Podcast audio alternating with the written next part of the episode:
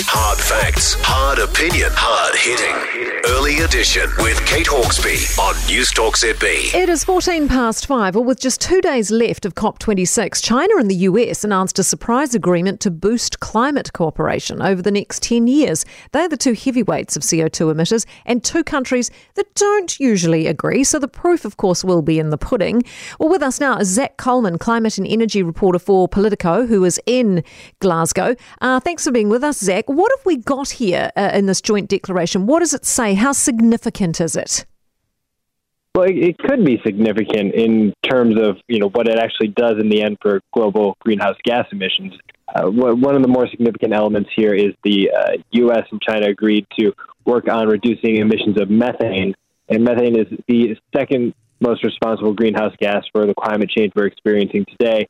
Up to that point, China had really not committed to uh, evaluating its methane emissions in its uh, official climate plan, but they will now begin to move towards that uh, beginning next year. So that is significant. Uh, there is also, uh, as part of that agreement, uh, basically the, the commitment to continue improving climate targets when possible, and that is a bit of a shift for China, which has you know gone through its rigorous process for evaluating emissions reductions. So that that was a step change for them as well. But what we haven't seen yet is whether that's trickled down into these negotiations that are ongoing in Glasgow. Right. What has been the reaction from global figures and climate experts? I think the global leaders were happy at first to see this kind of cooperation between the two largest emitters, largest economies in the world. That being said, you know, we've really not seen it uh, translate to a softening of many positions here at the global climate talks. I mean, there's 195 other countries here negotiating on some highly technical issues that are very consequential for the climate system. And, you know, everybody brings their own priorities to these discussions. So it is a, a good uh, momentum builder, but it has not necessarily uh, shaped the outcomes yet. Right. Yeah. I just wondered, you know, whether it's as hopeful as it all sounds